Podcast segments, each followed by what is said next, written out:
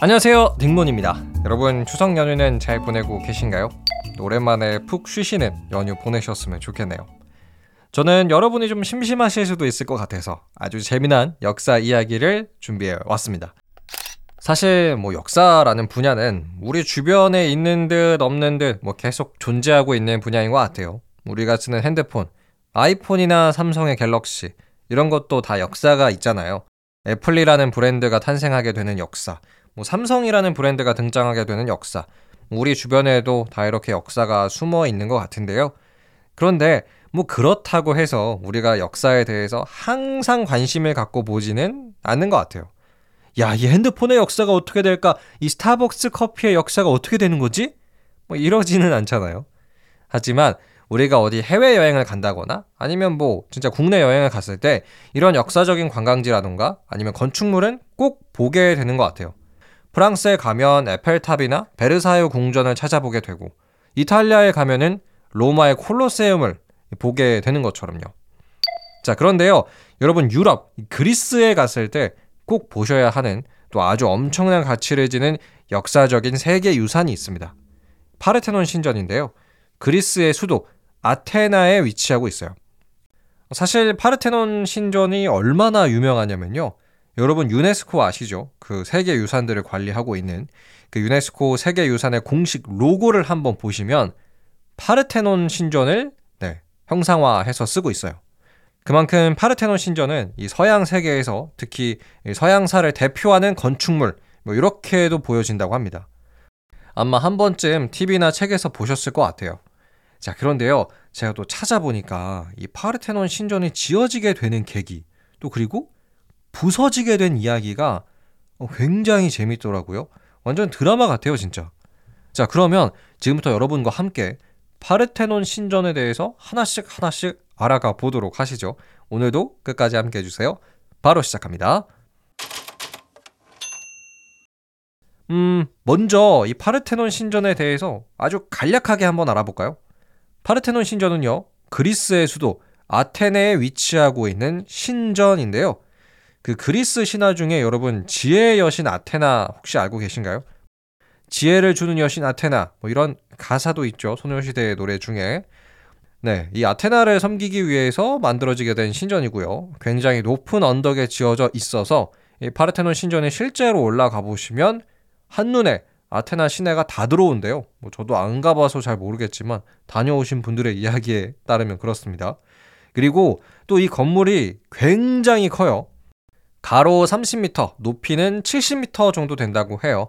아파트 높이로 따지면 한 파르테논 신전이 아파트 20층 높이 정도 되는 것 같네요. 자, 그러면 이 파르테논 신전은 언제 지어졌을까요? 여러분, 이거 정말 오래된 건축물입니다. 기원 전 400년대니까 지금으로부터 한 2400년 정도에 지어졌다. 뭐 이렇게 볼 수가 있겠습니다. 근데 이게 정말 놀라운 이유가 뭐냐면요. 사실 이 파르테논 신전은 대리석으로 지은 거예요. 이게 그냥 뭐 가벼운 돌 이런 게 아니라 정말 무겁죠, 대리석이. 그걸로 이 아파트 20층 높이로 지었다는 것 자체가 이거 도대체 외계인이 지은 거 아닌가라는 생각이 들 정도로 이 고대 아테나인들의 그런 기술력과 지혜를 엿볼 수가 있는 또 그런 건축물이라고 볼 수가 있습니다. 그러면 2400년 전에 아테나인들은 왜 파르테논 신전을 지어야겠다라는 생각을 했던 걸까요?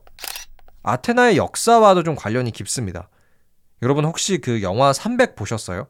약간 잔인한 영화긴 한데 그 This is Sparta 뭐 했던 이 스파르타와 페르시아의 전쟁을 다뤘던 영화인데요. 실제로도 그리스의 도시국가였던 스파르타와 중동의 거대한 제국이었던 페르시아는 전쟁을 했었습니다. 근데 이 둘 간의 전쟁은 이렇게 영화로 제작이 됐잖아요. 영화 300으로 제작이 돼서 뭐 실제로 흥행도 했었고 그래서 많은 분들이 스파르타랑 페르시아가 전쟁을 했다는 건 알고 계세요.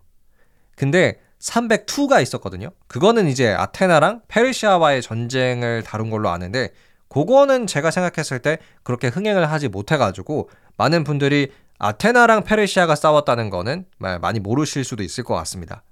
자, 이렇게 아테나랑 페르시아는 또 한 번의 전쟁을 치룬 적이 있었고요. 아, 그 마라톤 전쟁이라고 마라톤이라는 오늘날의 스포츠가 등장하게 된 전투도 페르시아랑 아테나 사이의 전쟁에서 나왔어요. 참고로 승자는 거대 제국이었던 페르시아가 아니라 아테나의 승리였습니다. 그래서 아테나는 이 위대한 승리를 기념하기 위해서 야 우리가 페르시아를 꺾었다를 기념하기 위해서 파르테논 신전을 지었다라는 이야기가 남아 있어요. 뭐 오늘날로 비유하자면 한 쿠바 뭐 이런 나라가 미국을 전투에서 이겨서 기념비 세운 느낌. 자, 그리고 이 파르테논 신전은요, 원래 신전이라는 이름답게 그냥 아테나 여신을 모시기 위한 어, 곳으로 사용을 하다가요. 나중에는 여러분 이걸 금고로 사용을 하기도 했습니다. 파르테논 신전 전체를 이제 아테나 정부의 돈을 보관하는 금고로 사용을 했던 거죠.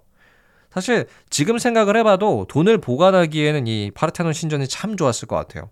일단 아테나 여신이 너를 지켜보고 있다. 약간 이런 CCTV 효과도 있었을 것 같고요. 자, 아무튼 아테나는 페르시아 제국을 꺾으면서 정말 강한 나라로 거듭나기 시작을 했었습니다. 그러면서 파르테논 신전의 이 상징성도 계속해서 올라갔고요. 하지만 같은 그리스의 도시 국가였던 스파르타랑 아테네가 한바탕 전쟁을 하는 바람에 이 아테나의 이 강력했던 힘이 쫙 빠져버려요. 근데 웃긴 건 전쟁을 승리했던 스파르타마저도 힘을 잃었다는 거예요. 결과적으로는 그리스의 또 다른 도시 국가였던 마케도니아의 필리포스 2세가 그리스를 통일을 합니다. 그리고 이 필리포스의 아드님이 정말 유명하죠. 알렉산더 대왕이에요. 자, 그러면 이 파르테논 신전의 운명은 어떻게 됐을까요? 한 천년 정도는 아무도 건드리질 않았어요. 그냥 아테나 여신을 위한 신전으로 계속 사용을 했어요. 그런데 때는 400년대 후반에 동로마 제국의 황제가 이 파르테논 신전을 이단으로 봅니다. 야, 아테나 신이 어딨냐? 가톨릭만이 유일한 종교다.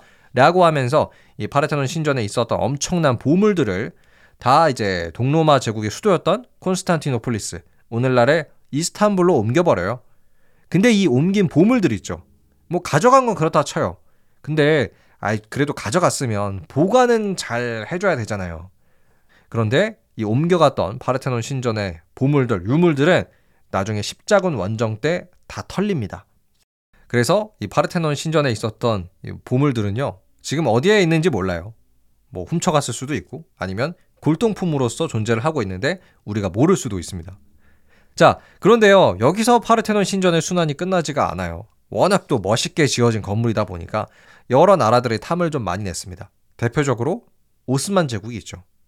오스만 제국은 오늘날의 튀르키예, 터키를 중심으로 성장한 이슬람 제국인데요. 한 시대를 지배했던 정말 강력한 나라 중의 하나였습니다. 그래서 오스만 제국은 이제 파르테논 신전을 이슬람의 예배당, 모스크로 사용을 했어요. 종교적인 건축물로서 사용을 한 거죠. 그러다가 이 파르테논 신전이 완전히 파괴가 돼버리는 일도 겪어요. 베네치아 공국, 지금은 물의 도시 이탈리아의 베니스라고 불리죠. 그 베네치아 공국이 오스만 제국의 지배하에 있었던 아테나를 공격한 적이 있었는데요. 당연히 오스만 제국은 차지하고 있던 땅을 빼앗기가 싫었겠죠. 그래서 이 아테나를 지키기 위해서 파르테논 신전을 지키기 위해서 파르테논 신전 옆에다가 대포들을 막 설치를 하고 파르테논 신전 안에는 대포알, 뭐 폭탄 이런 걸 다 가져다 놨어요. 뭐 일종의 무기 창고로 쓴 거죠. 근데 베네치아 공국의 군인들이 이걸 알았는지 몰랐는지는 잘 모르겠으나 냅다 이 파르테논 신전을 향해서 포를 수십 발씩 발사를 하는 거예요. 막 쐈어요. 근데 하필이면 이 폭탄 중에 하나가 파르테논 신전의 내부로 또르르르 굴러가가지고 그 신전 안에 있었던 엄청난 대포알, 폭탄들과 폭발 반응을 일으켜버려요. 엄청나게 큰 폭발이 파르테논 신전 안에서 발생을 한 겁니다. 그래가지고 이 파르테논 신전의 기둥, 벽, 지붕 이런 게 다 날라갔어요. 그래서 뭐 거의 파르테논 신전의 기둥 몇 개만 남겨지고 그 웅장했던 모습이 다 사라져 버리고 마는 네, 이런 일이 일어났습니다. 솔직히 이거는 우리 인류가 베니스한테 손해배상 청구를 할 수 있을 정도로 정말 이 베니치아 공국이 뭐 전쟁에서 이기기 위해서 어쩔 수 없었다지만 네, 역사적인 유산을 파괴해 버렸습니다. 아무리 땅을 빼앗고 싶더라도 뭐 대포를 쏘면은 안 됐겠죠.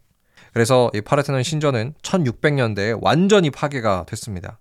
그러면 이게 이제 다시 지어지게 된 거는 언제쯤이었을까요? 복원 사업이 시작이 된 거.